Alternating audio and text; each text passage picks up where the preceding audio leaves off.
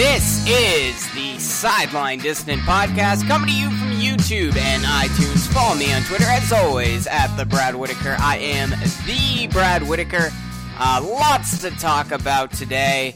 Uh, I'm, I'm going to keep these podcasts a little bit shorter. Uh, I've been noticing I've been gaining a little more traction with shorter podcasts, shorter segments, and I often find myself repeating myself a lot. So, going to try to keep this to a minimum. Uh, my first topic today, talking about Brock Osweiler. This just broke about an hour ago. Um, the Houston Texans quarterback is no longer going to be in Houston.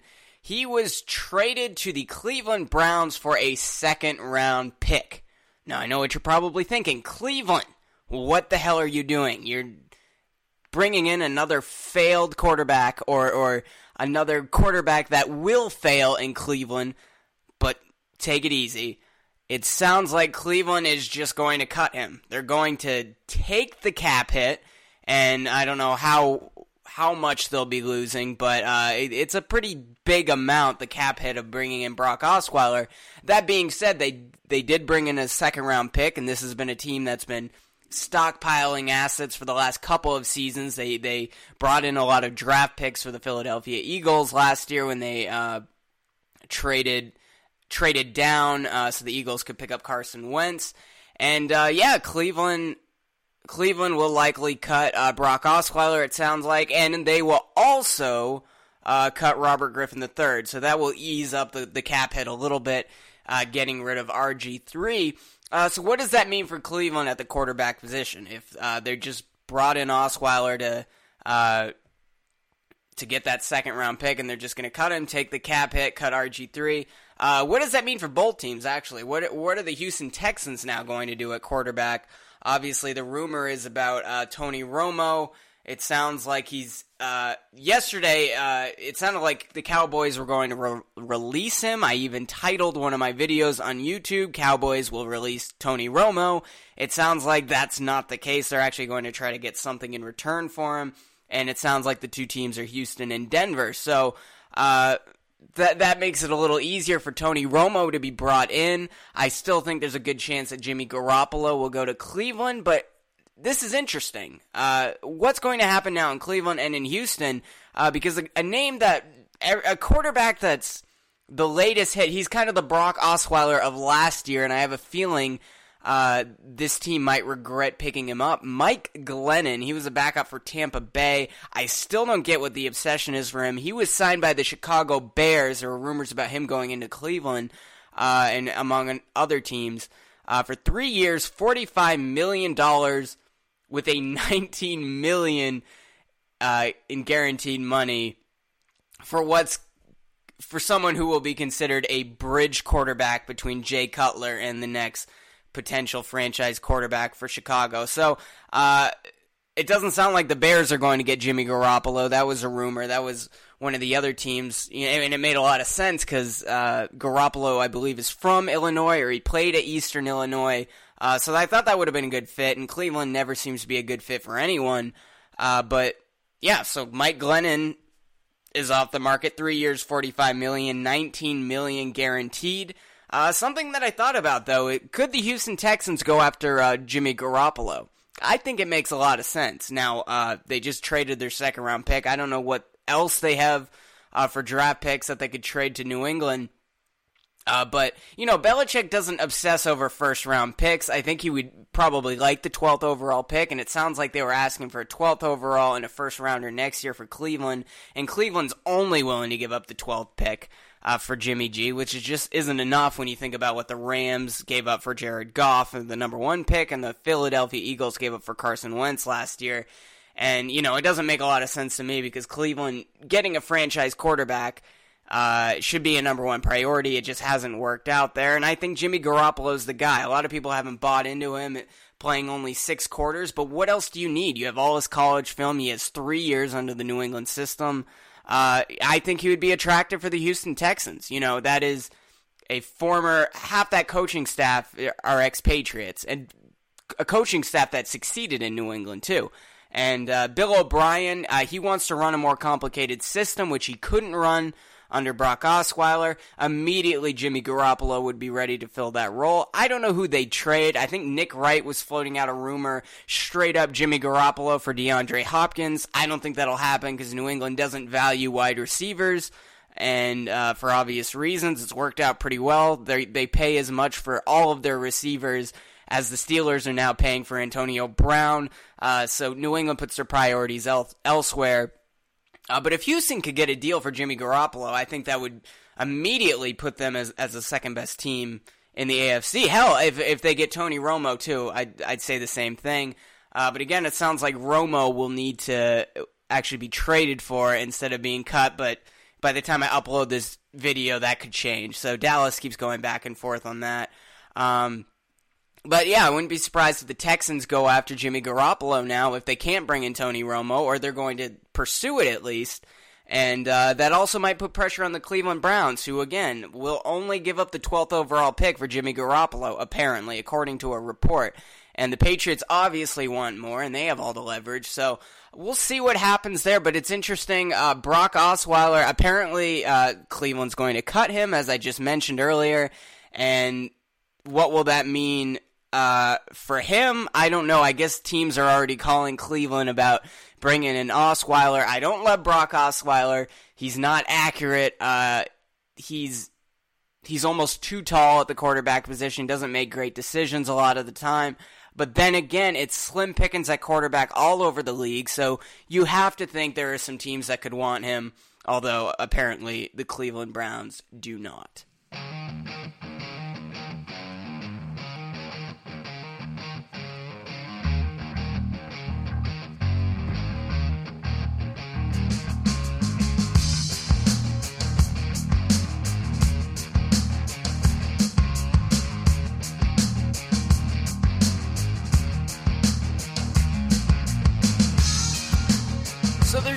Few things I, I dislike more from the NBA media than the constant MVP debate, which seems to start in the first week of the season.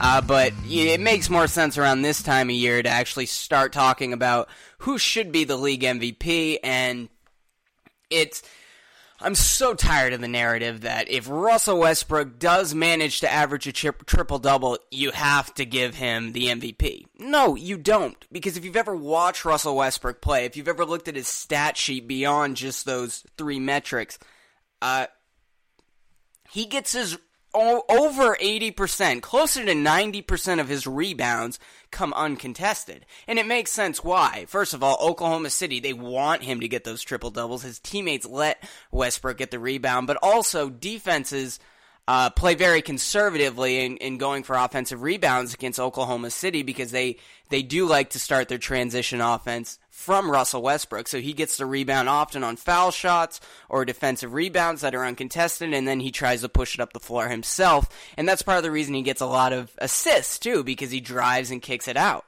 Uh, and you know, as you saw Russell Westbrook, he can have a career high, but his team still loses the game.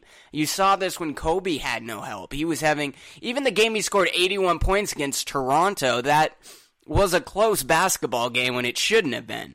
So, you're seeing a lot of the same stuff from Russell Westbrook. Uh, I'm not saying he's not a talented player, but look at his usage percentage. It's I don't think there's ever been anyone that's been over 40%, used up more than 40% of their team's possessions and just from one player. There's five players on the floor and then you have a deep bench and Russell Westbrook uses up over 40% of the plays on himself. So you have to take that into consideration. And then the Thunder, they're not going to win 50 games. I don't know. Uh, is there never been an MVP that's uh, been on a team that's lost I mean that that's one less than 50 games. I don't think it's happened. So, you know, I I I don't understand how okay, if Westbrook automatically gets a triple double average, then he automatically gets the MVP. That's that shouldn't be how it works because of the ways he gets rebounds, the ways he gets assists. He's not getting. There was a time Rajon Rondo. I think this happened in Boston. It might have happened in Dallas, even Sacramento.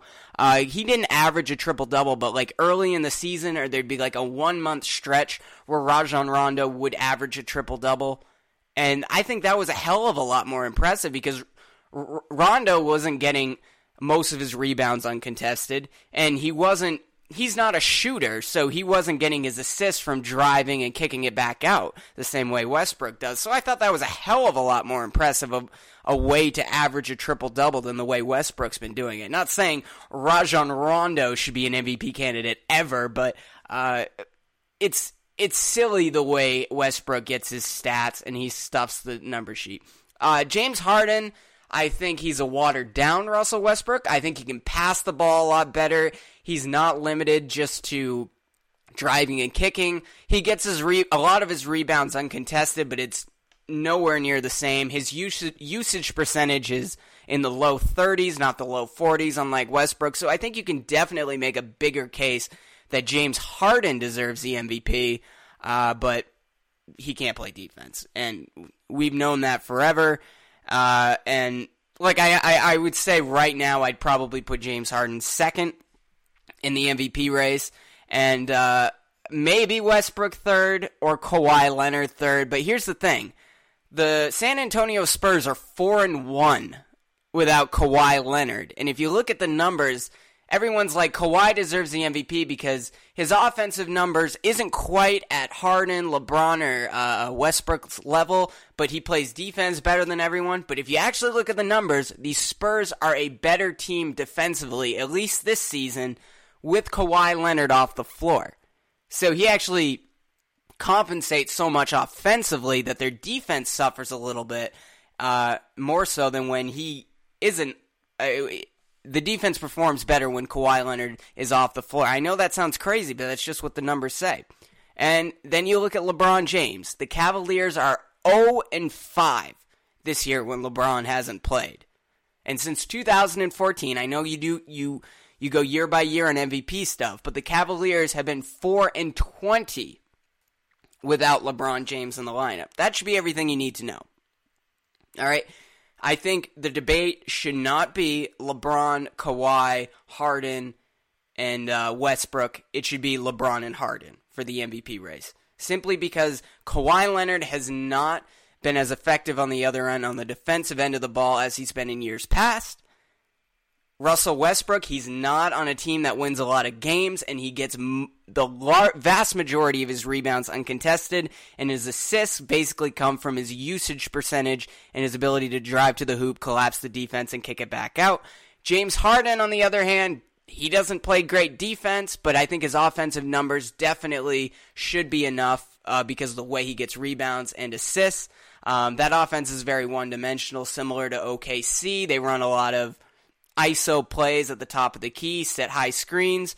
Uh, but James Harden has the ball. Uh, his usage percentage is below Isaiah Thomas. So that should tell you that he's a little bit more of a legitimate MVP contender than Westbrook.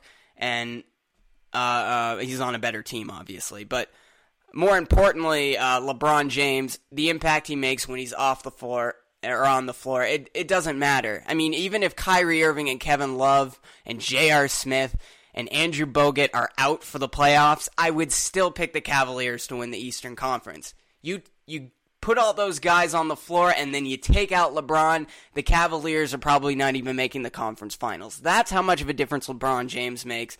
Uh, but I'm sick of this MVP debate. LeBron should have won it his second or third year in the league and won it every year ever since. Uh, it's silly at this point. He's the most valuable player because of what his team does when he's on the floor and what his team does when he's off the floor.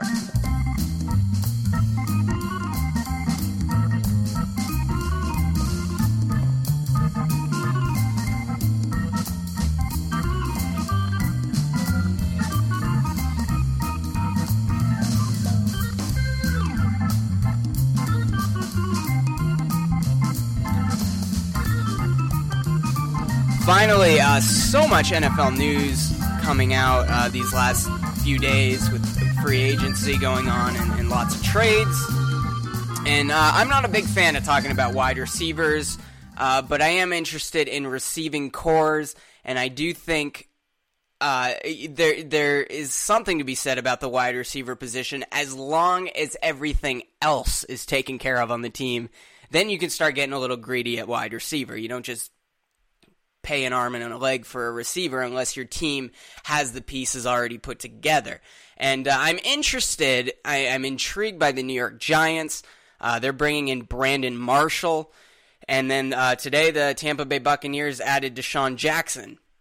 So the real question is the NFL is a year by year league. So a team will be in the Super Bowl one year and they'll miss the playoffs the next unlike the NBA. So, you know, even a team like the Cleveland Browns that only won one game, if they can strengthen their O line and their D line, draft uh, Myles Garrett, and uh, bring in a franchise QB, suddenly they're contending in the AFC North. So I, that's the way the NFL works.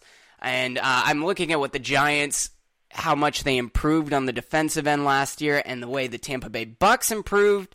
Uh, now they have a deeper receiving core, and it's it's intriguing to see what they're going to do. Um, Tampa Bay again, their defense is younger, they're getting better. Um, they began peaking around like week 12, 13, 14 uh, last season, and, and there's a lot of upside for that defense. And then the New York Giants just spent a shit ton of money uh, last offseason to bring in a lot of free agents, and a lot of those guys are still there. Uh, so they're paying for their defense. Uh, but now they have Brandon Marshall on the offensive end uh, to basically act as a babysitter for Odell Beckham. That's really why they added him. I'm sure Marshall's not the same receiver he was three years ago, but he still can contribute at a high level. Um, and then DeSean Jackson, uh, Mike Evans, he had a breakout year last season, and uh, I would expect now that uh, DeSean Jackson, now that Tampa has that deep threat that they lacked so much, and then they got this big ass receiver in Mike Evans.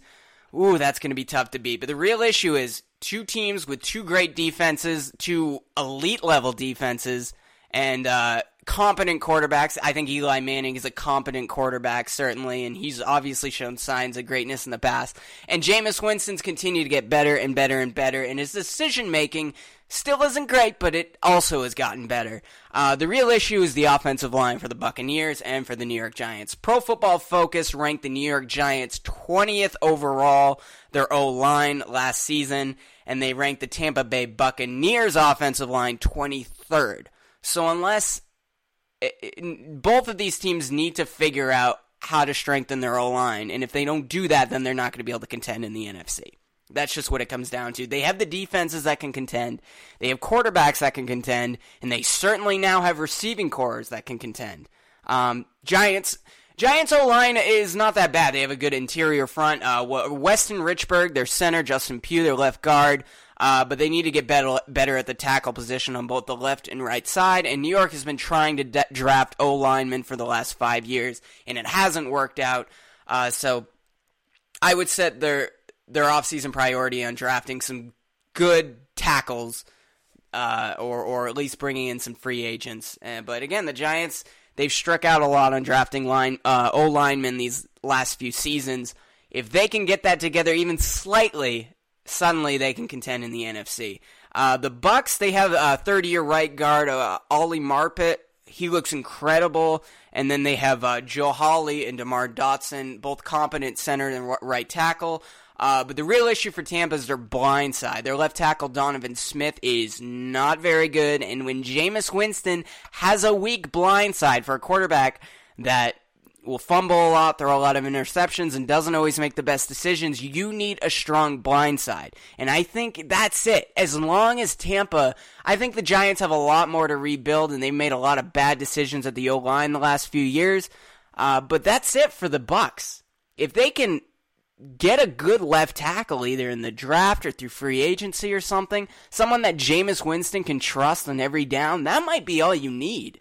You know, Tampa was a borderline playoff team this past year, and most of it had to do with their defense and Jameis Winston getting better, and, and obviously Mike Evans uh, was uh, doing so much on the offensive end. But, you know, now that they have DeSean Jackson that can stretch the defense a little bit, all you need is a good left tackle, and suddenly the Tampa Bay Buccaneers are one of the teams to beat in the NFC. That's it. So, uh, yes, I would be encouraged, Giants fans, about your defense. They're they're more they're older veterans. They're smart, and that's what the Giants like. They love they love throwing in disguises on nearly every play, and uh, Tampa Bay, not they're younger, so they're not their defense isn't quite as complex.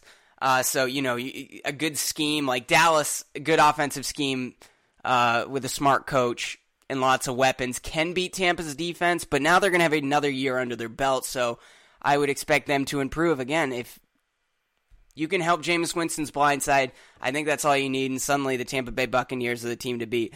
These are two teams that'll be fun to watch. I think they probably made the both teams made the right moves at the wide receiver position. But again, it's all about that O line. If you don't have a good O line, you're not going to be able to contend. So that's it for today's podcast. I'll be back next week. I'm sure lots of shit will happen in the NFL before then, so I'll be there to break that down. And the NBA season's coming to a close. More MVP debate. Uh, my Boston Celtics beat the Warriors last night. Uh, they're looking good. That defense is designed to defend the best perimeter teams in the NBA, so who knows what they'll do. They're tr- they lack consistency, though. That's the only problem. Uh, so until next week, I bid you adieu.